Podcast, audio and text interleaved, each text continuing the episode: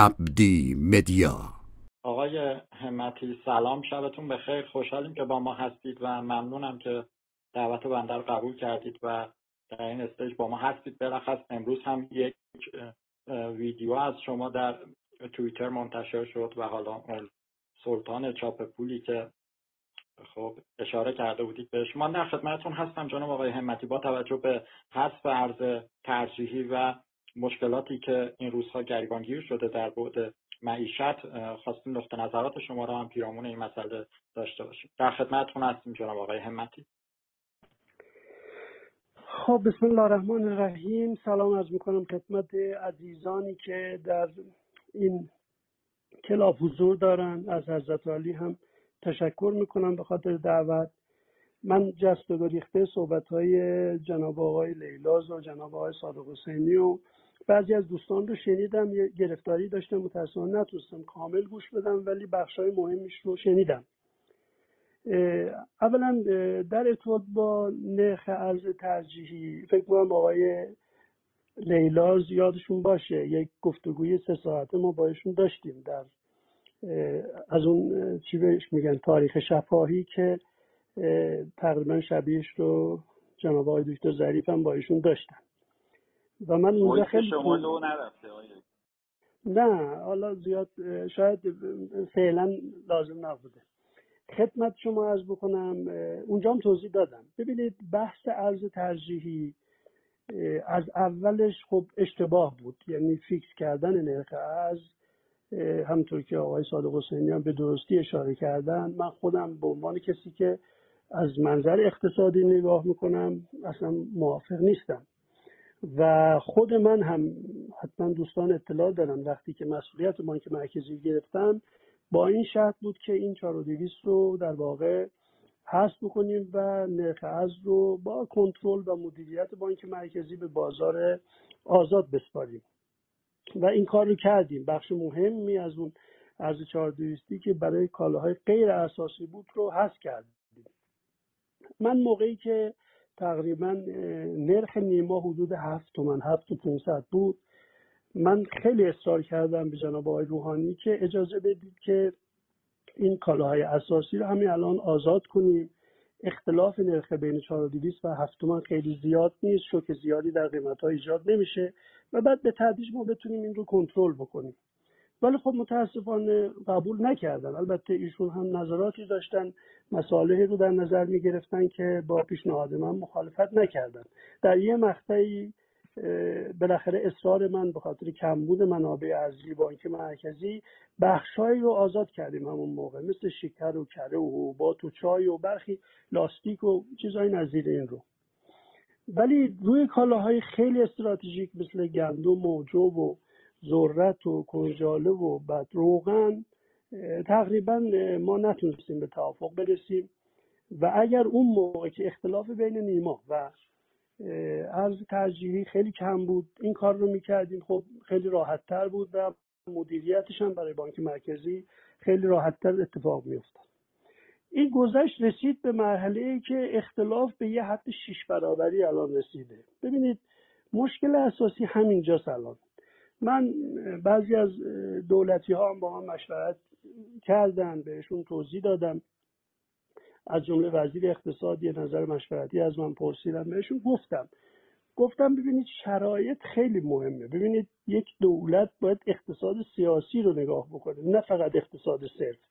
یعنی ما اینا رو که خب بلدیم که تو بازار آزاد خب باید اجازه بدیم نرخ خودش تعیین بشه ولی شرایط کشور ما فشار تحریم. من نمی‌تونم توضیح بدم. خیلی از دوستانی که الان در این کلاب هستن شاید نتونن تصور کنن. وقتی که شما بخوای 200 میلیون تومان 200 میلیون دلار جابجا بکنی در این شرایط تحریمی چقدر برای بانک مرکزی سخته؟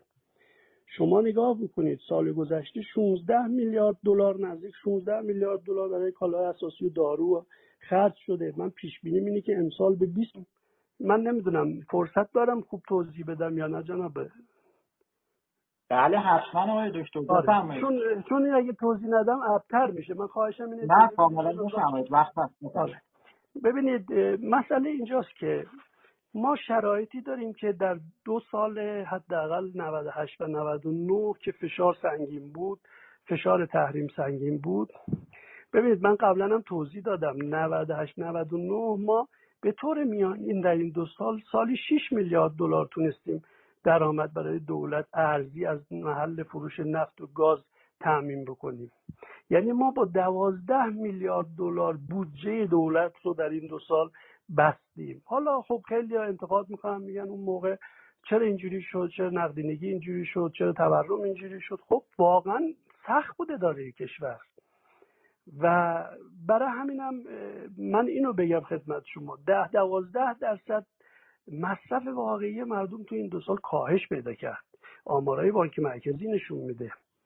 تورم سی درصد سی و پنج درصد سی و نه درصد سه سال پشت سر هم مردم تحمل کردن.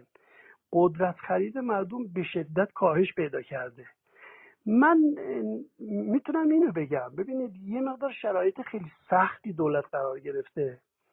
هم هممون میگیم که این 4200 باید هست بشه. هم هممون هم داریم میگیم که اگر هست بشه این اتفاقات بیفته و اگر هم هست نکنیم ارزش نداریم به طور کامل. ببینید ما تصور این بود که بالاخره توافقات وین به جایی برسه به نتیجه برسیم که به هر حال حداقل از اول سال امسال ما مشکلی برای تامین ارز اینها نداشته باشیم. ولی خب ما که مطمئنیم خودمونم می‌دونیم دولت هم اعلام کرده واقعا نمی‌تونه در این حد الان با این راحتی ارز تامین بکنه. خب پس ببینید ما تقریبا یک معادله چند مجهولی داریم که بخشیش هم اصلا در اختیار خود ما نیست. یعنی شما باید الان فرض من سوالی کردم هیچ کس به من این جواب رو نداد. گفتم شما می‌خواید اینا رو حذف کنید اشکال نداره. آقای دکتر مخبرم در صحبتاشون چند روز پیش اومدن گفتن فاصله بین نیمایی و ارز ترجیحی حدود 20 هزار تومن ما 16 میلیارد دلار دادیم میشه 320 هزار میلیارد تومن. یعنی واقعا الان دولت من این سوال از دولت می‌کنم. اگه واقعا متحد میشه کل 320 هزار میلیارد تومن رو به مردم بده می‌تونیم بگیم خب بله جبران میشه. ولی من مطمئنم این اتفاق نخواهد افتاد. بخشش رو قاعدتا می‌خوان تامین بخشی از کسری بودجه انجام بدن. خب اگر اینجوری باشه مردم خب واقعا اگه بخواد اجرا بشه له میشن توی شرایط اقتصادی. ببینید الان دهک های متوسط ما دارن میرن پایین. ما یک شرایط خیلی بغرنجی قرار گرفتیم. خیلی شرایط سختیه. و درست هم از چرا دولت نمی‌تونه تصمیم بگیره. من توی مطلبی هم که در رسانه نوشتم گفتم به همون دلیلی که دولت دوازدهم آقای دکتر روحانی نتونست راجب این تصمیم بگیره الان اینا نمی‌تونن تصمیم بگیرن.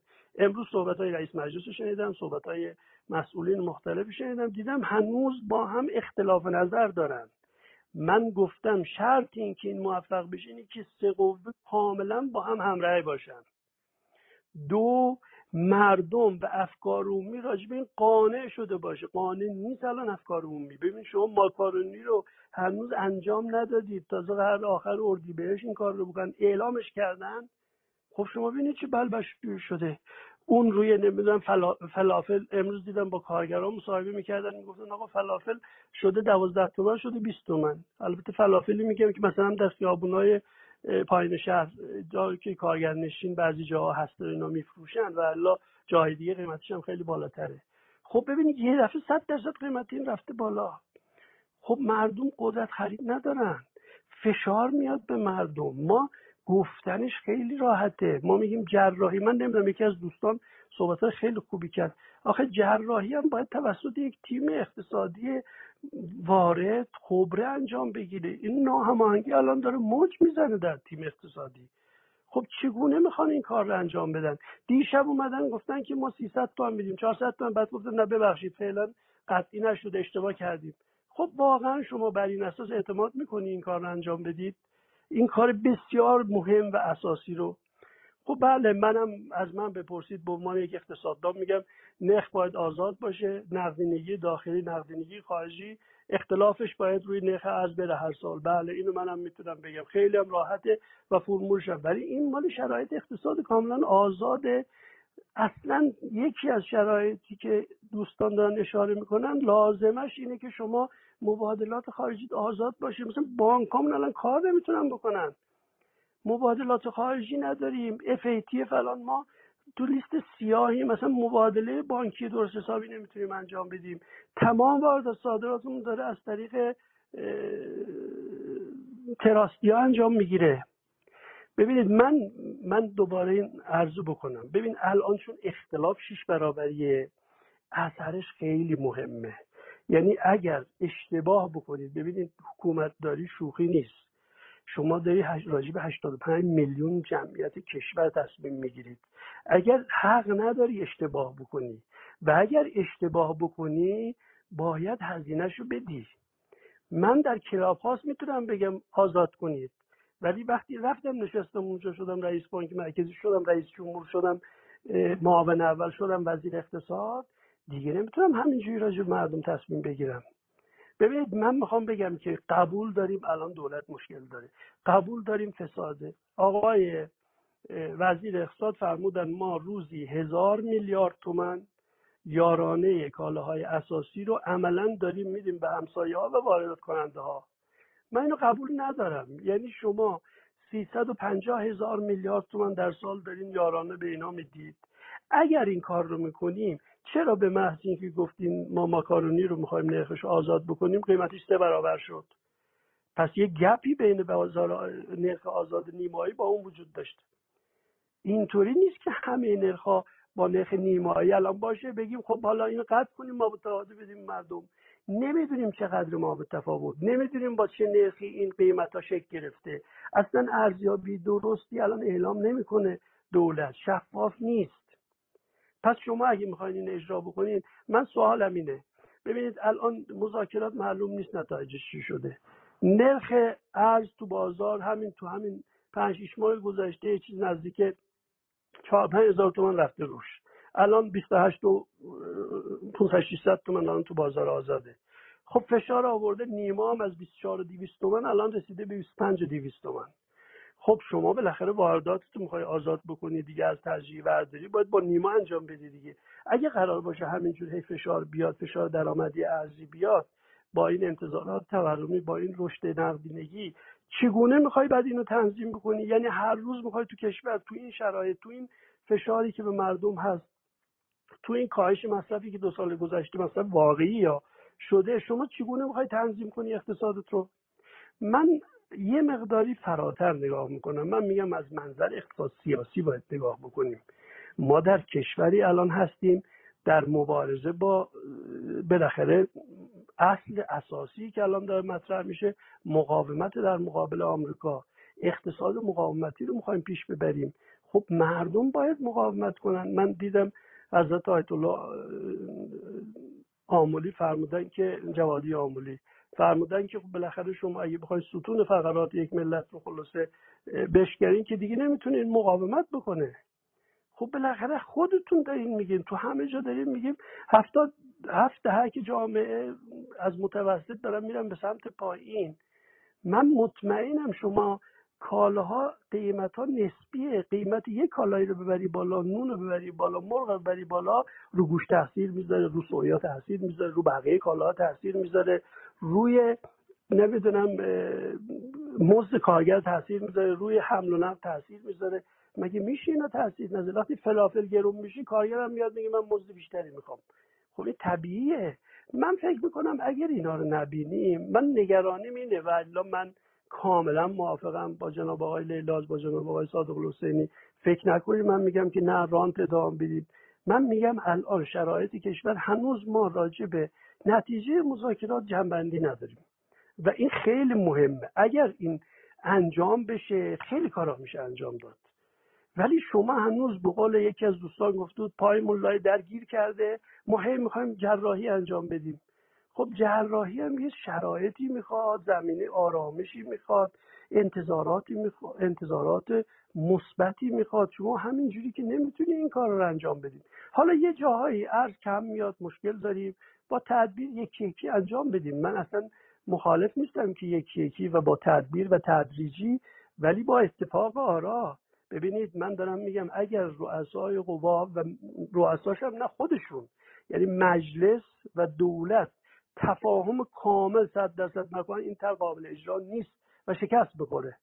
من امروز چندین صدای مخالف از مجلس شنیدم راجع به این تر که این طرح شما اشکال داره چرا با ما هماهنگ نکردید؟ خب اینی که نمیشه در کشور این چیزی به مهمی رو اجرا کرد و تنش ایجاد می‌کنه مسائل امنیتی برای کشور ایجاد می‌کنه.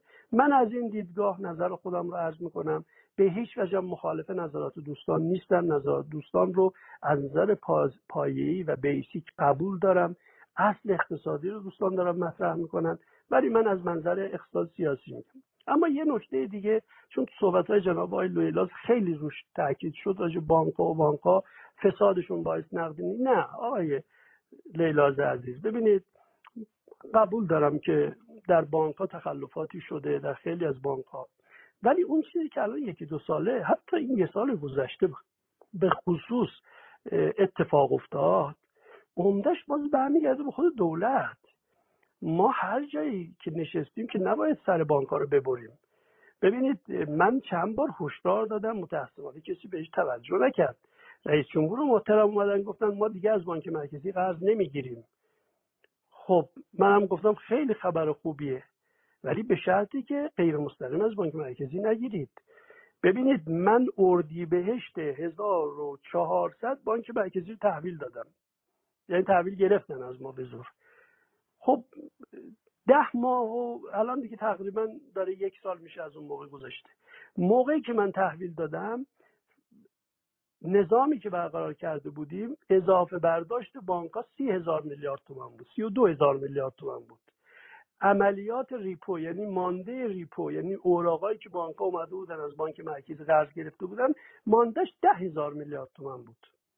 این میشه چل هزار میلیارد تومن ظرف هشت ماه ده ماه آخر سال اینو رسوندن به دیویست و پنج هزار میلیارد تومن کی اینو رسوند به دیویست پنج هزار میلیارد تومن دولت محترم. برای اینکه اوراقاش داد به بانک ها بانک ها رو مجبور کرد اوراقاشون رو بیارن بدن بانک مرکزی. یعنی به جای که مستقیم از بانک مرکزی قرض بگیره غیر مستقیم. درست گفتن آقای صادق حسینی. اینا گیرش همش کسری بودجه دولته. ناترازی بانک ها هم هست ولی نه در این حد. ببینید شما وقتی از اول هم اردیبهشت حساب کنیم از اردیبهشت تا پایان سال به طور میانگین شما 170 هزار میلیارد تومن پای پولی رو اضافه کردی از این طریق حالا از, مرا... از ناحی های دیگه یه مقدار خارج شده که تهش این 142 هزار میلیاردی که من امروز توی این ویدیو اعلام کردم اضافه شد به پایه پولی کشور. یعنی در واقع چاپ پول البته اینم بگم و اصطلاح چاپ پول چون فکر می‌کنن همه ما بانک مرکزی میشین همینجور پول نو چاپ می‌کنه. نه اینا خلق اعتباره دیگه دیگه مثل قدیم نیست. خلق اعتبار اتفاق میفته خب ببینید این بانک ها علتش این بوده. و حدود 90 95 هزار میلیارد تومن آخر سال مانده ریپو بود. ریپو هم چیزی جز این که دولت به بانک ها فشار میاره هی میگه نمی‌دونم وام 100 میلیونی بدید. اینو بدید. خوبه اینا ما. ولی وقتی می‌دونی بانکات ناترازه شما نباید همچین دستورهایی بدید. وام مسکن بده وام قرض بده وام این بده. خوب فشار میاری. بانک هم که منابع کمی داره دیگه. چیکار می‌کنه؟ چون منابع دیگه نداره میاد دست به دامن بانک مرکزی میشه. اضافه برداشتش حدود هفتاد هزار میلیارد تومن اضافه شده. خیلی هفتاد هزار میلیارد تومن من اینا رو دارم میگم. ببینید اینو زهر به هشت بکنید. چون ضریب فضاینده ما الان هشته. وقتی اینو ضرب در هشت می‌کنی حجم عظیم نقدینگی ایجاد می‌کنه. تا شما این موتور نقدینگی رو نتونید خاموش کنید شما درست گفت آقای صادق الحسینی حرف کاملا علمیه. خب اگر اینو خاموش نکنی خب نرخ فشار میاد که بره بالا. وقتی فش... حالا اینجاش می‌رسیم. ایشون هم به درستی گفتن نرخ فشار میره بره بالا. خب نرخ از بره بالا شما کالای اساسی مثل نون و نمی‌دونم ماکارونی و مرغ و تخم و مرغ و شیر و همه رو بحث کردیم به اون. اونم با اون میره بالا. آیا شما این قدرت رو دارین که این مارپیچ مزد و تورم رو هی همینجور ادامه بدین؟ یعنی بیارین دوباره حقوقا رو بسط سال افزایش بدین که بتونین اون قدرت خریدی که از دست رفته رو جبران بکنید. من احساس می‌کنم مسائل اقتصادی کشور خیلی پیچیده شده. به این راحتی که دوستان میگن نیست. ببینید من دارم میگم شرایط شرایطیه که حتما باید تدبیر بشه. ولی نه اینکه یک دولت احساس بکنه هر کسی که فکر می‌کنه می‌تونسته در این دولت کمک بکنه هر کسی هم که دلسوز بوده تحت عنوان بانیان وضع موجود در روز دولت می‌ذارن کنار. خب دولت می‌خواد با توسط افرادی اداره بشه. هیچ تخصص یا حداقل تخصص دارن احترام می‌ذاریم. ولی تجربه ندارن. ببینید تجربه خیلی مهمه در شرایطی. خیلی ها میگن شما سال 98 99 مثلا چیکار کردید؟ خب من چیکار کردم؟ من با 5 میلیارد دلار 99 اداره کردم. کالای اساسی چرا اتفاقی نیفتاد؟ چرا این مشکلات تو کالای اساسی سال 99 به وجود نیومد؟ همون موقع هم به من گفتن من خدمت آقا نامه نوشتم مقام معظم رهبری. و توضیح دادم به این دلیل به این دلیل الان صلاح نیست. و انجام دادیم نذاشتیم. کمر مردم بشکنه. نذاشتیم این مقاومت در مقابل ترامپ بشکنه. خب حالا که اون فشار حداکثری شکست خورده خودشون هم اعتراف می‌کنن ما می‌تونیم یه مقدار به مردم برسیم. دوباره خودمون یه فشار دیگه به مردم بیاریم. من نمی‌دونم. واقعا من شاید من اطلاع ندارم. دوستان شاید اطلاعاتشون خیلی بیشتره. چگونه می‌خوان اجرا کنن؟ هنوز به ما نگفتن که این ما تفاوت چقدره کی می‌خواد بده. از کدوم ناحیه ما و تفاوت می‌خوایم بدیم از کدوم ارز می‌خواین این رو تبدیل بکنید و تعمین بکنید هیچ کسی این اطلاعات نمیگه. فقط میگن اینو حذف کنید که فساد از بین بره. من میگم شما صد نفر بیشتر نیست که این بیورزگی یک دولتی که نتونه بفهمه که این صد نفر پنجاه نفری که کار واردات و توضیح رو انجام بدن به جای اینکه ما بریم این کار راحت رو انجام بدیم میپیچونیم دستمون رو از پشت گردن و می‌خوایم یه مشکل رو خیلی اساسی تر جراحی بکنیم. خب اونو بریم حل بکنیم. معلوم کیا دارن ارز می‌گیرن معلوم کیا دارن این کالا رو باید تحویل بگیرن. چرا نمیریم اونا رو کنترل بکنیم؟ یا اونا فشارشون خیلی زیاده به قول آقای بعضی از دوستان آقای لیلا عزیز گفتن فکر کنم. اونا فشارشون زیاده قدرتشون زیاده نمی‌تونن برن سراغ اونا. فکر می‌کنین اگه اونا رو حذف کنید و نرخ آزاد کنید اونا راحتتون بذارن. اگر اونقدر قدرت دارن اینجا میان کار خودشون می‌کنن دو برابر قیمت براتون حساب می‌کنن. کاری نداره براشون. ما باید انضباط فساد جلوشو بگیریم و گرفتن فسادم فقط با این نیست راه های دیگه هم براش وجود داره. اما یه نکته راجع به ارزم من صحبت های امروزم چون بعضی از دوستان گفتن آقای لیلازم تو صحبتاشون با تنز گفتن. بله درست گفتن. جواب های همون هویه.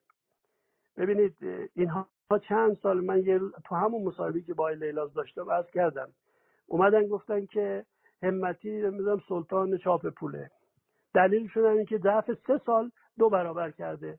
تمام کسانی که در این اتاق حضور دارن به ریاضی حتما مطلع هستند این جزء اولیه های ریاضی فهمیدن ریاضی. هر چیزی که 27 درصد در سال رشد داشته باشه هر سه سال دو برابر میشه.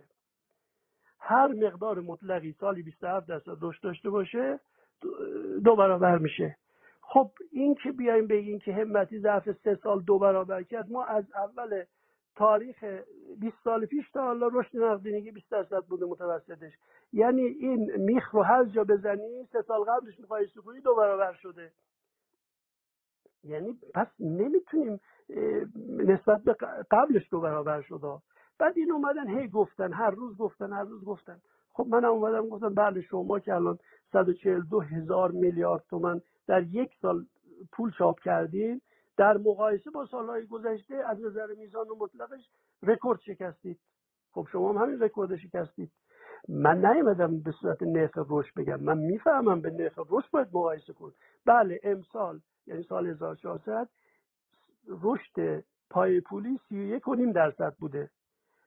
سال 99 که با اون سختی اداره کردیم ما رشد پای پولی 29 درصد بوده. یعنی 1400 که آقای مدعی هستن درآمدها خیلی زیاد شده. حداقل ده بار وزیر نفت اومد گفت رئیس بانک مرکزی اومد گفت درآمدهامون چند برابر از گذشته شده. وصولیامون همش داره وصول میشه. خب این همه درآمدتون زیاد شد این همه وصولتون زیاد شده. چرا دو واحد درصد هم رشد پای پولیتون زیاد شده؟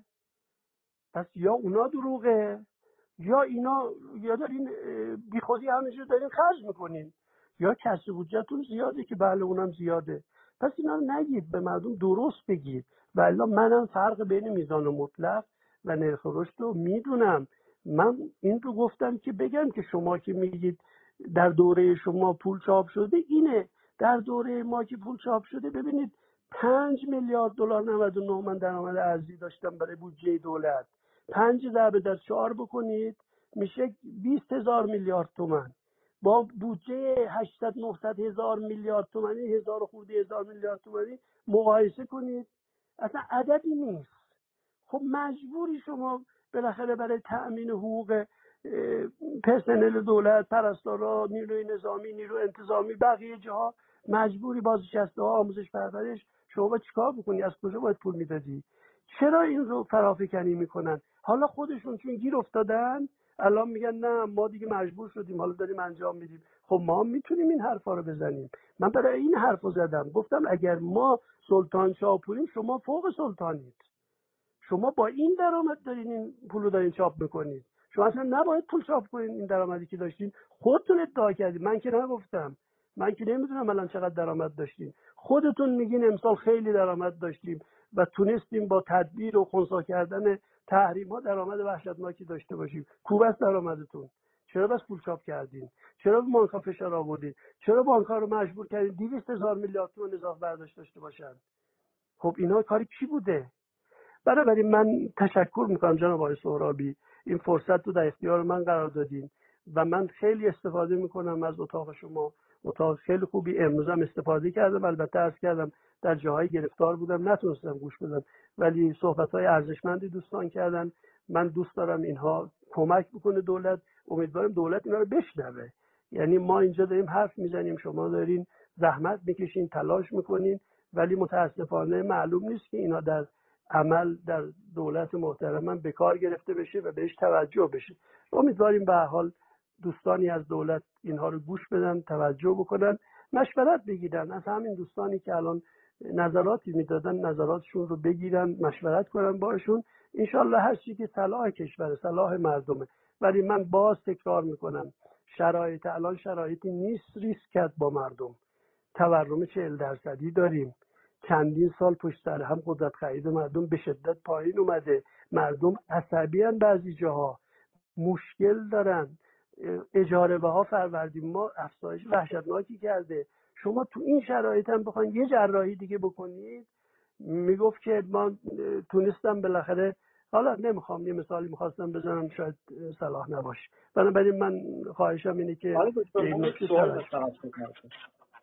شما بفهمید عرض می‌کنم خدمتتون. با توجه به این صحبتی که الان خودتونم در بیاناتتون فرمودید این بانیان وضع موجود و برخلاف اون چیزی که خب از رئیس جمهور قبلا شنیده بودیم که نباید به دولت قبل مسائل رو نسبت داد ایشون گرانی ها رو خود به دولت قبل نسبت دادن جناب آقای رئیسی و گفتن که بانیان وضع موجود کسانی هستند که در دولت قبل فعالیت داشتن و حق ندارن در دولت فعلی هم کار کنن خواستم ببینم تا چقدر گفته ایشون رو صحیح می‌دونید و چه شد که آقای رئیسی که قبل از انتخابات قائل به این نکته بود که نباید حالا به گردن دولت قبل بندازیم مسئله رو. امروز خودشون در جایگاه ریاست جمهوری به دولت قبل و وضعی که قبلا بوده اشاره می‌کنن.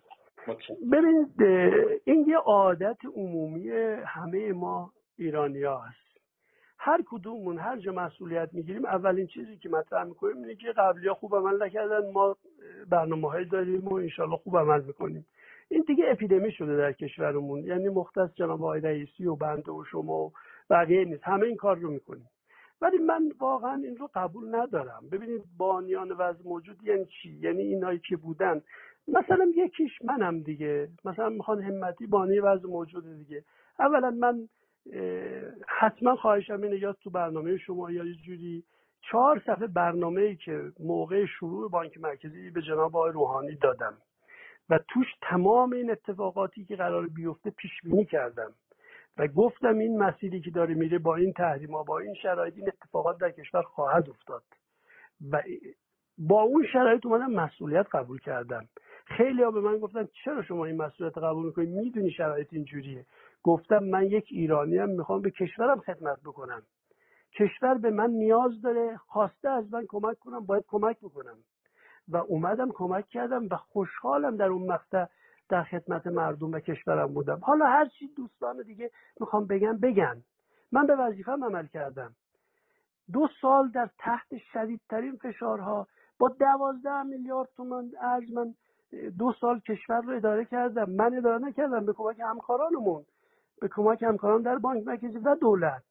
این ظلم خود جناب آقای رئیسی به عنوان رئیس محترم قوه قضایی حداقل 98 92 که جلسات شورای عالی هماهنگی اقتصادی تشریف داشتن مشکلات در جریان بودن همه اینا رو گزارش داشتیم. تمام تصمیماتی گرفتیم ایشون هم بودن.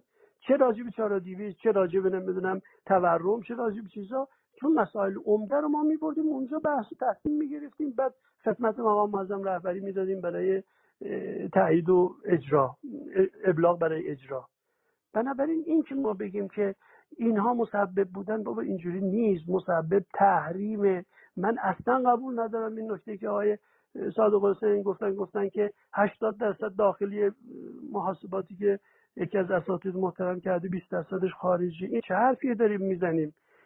آقای صادق حسینی ما سالی 45 میلیارد دلار به طور میانگین درآمد ارزی داشته کشور. در سال 98 99 این رسیده به متوسط سال 11 میلیارد دلار. یعنی یک پنجم شده یک چهار یک پنجم شده. با یک پنجم درآمد دولت شده کسری بودجه ایجاد شده.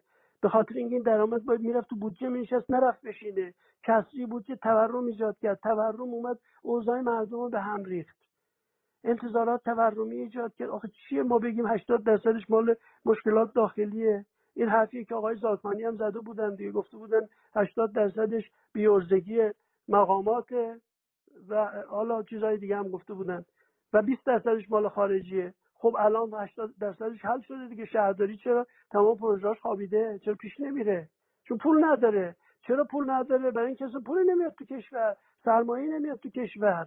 مگه میشه کشوری داره که الان صنعت نفت ما 100 میلیارد دلار در سرمایه گذاری لازم داره. گاز ما چرا این وضع داریم که صادرات نداریم. خب بعد هم میگن که همه 20 درصد خارجه آقای دکتر آقای دکتر امتی 180 میلیارد دلار. 180 میلیارد. حالا 180 میلیارد. من دیگه خواستم حداقلش رو بگم. ببینید این که نمیشه شما حداقل ببینید من دارم میگم مگه میشه کشور اینجوری اداره کرد؟ به همه به الان بانک مرکزی دو ساله برای پروژه دیگه از تخصیص نمیده. من که در جریان هستم.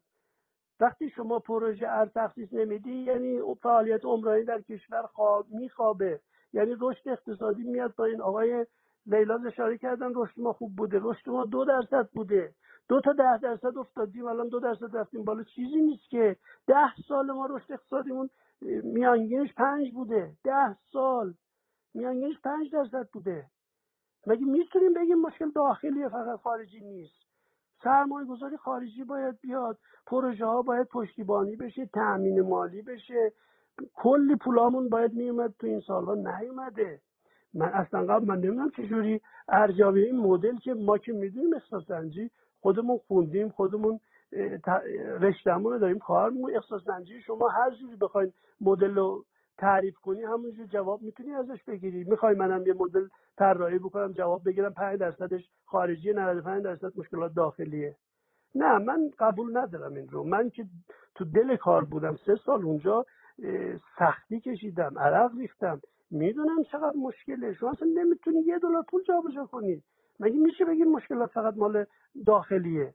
من اصلا اینو قبول ندارم.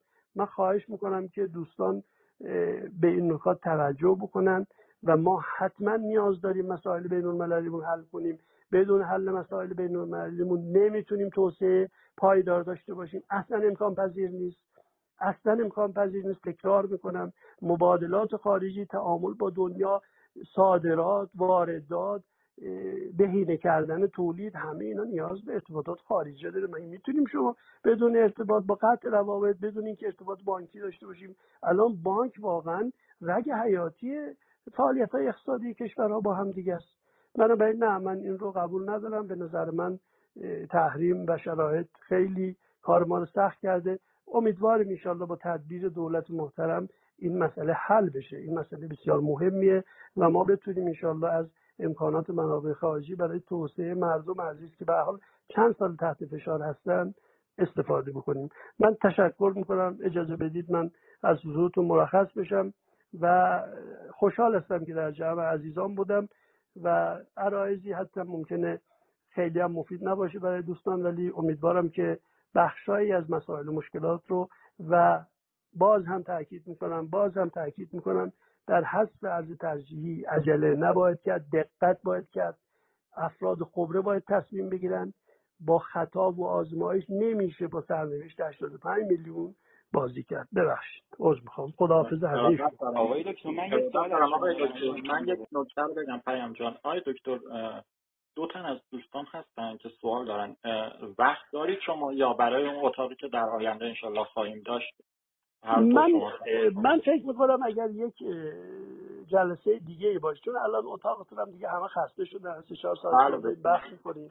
من فکر می‌کنم اگه اجازه بدن دوستانی که واقعا می‌خوان صحبت کنن من این قول رو به شما بدم ان یه جلسه در خدمتتون باشیم. مخصوص صحبت کنیم. من چون از هشت نه صبحم کلاس داشتم دانشگاه از اون موقع هم خلاصه درگیر بودم و خسته شدم. یعنی واقعا الان حضور ذهن خیلی قوی ندارم برای اینکه همه سوالا رو پاسخ بدم. اجازه بدید یه جلسه مستقلی من در خدمت شما باشم. ارادت دارم ممنونم انشالله همونطور که قبلا ما صحبت کردیم در اتاق مجزا و جدید در خدمتتون خواهیم بود. جناب آقای دکتر همتی و از حضورتون حتما استفاده خواهیم کرد. بار دیگر تشکر می‌کنم که دعوت من رو قبول کردید و تشریف اووردید متشکرم. خواهش می‌کنم. قربان شما. قربان شما وقتتون بخیر. عبدی مدیا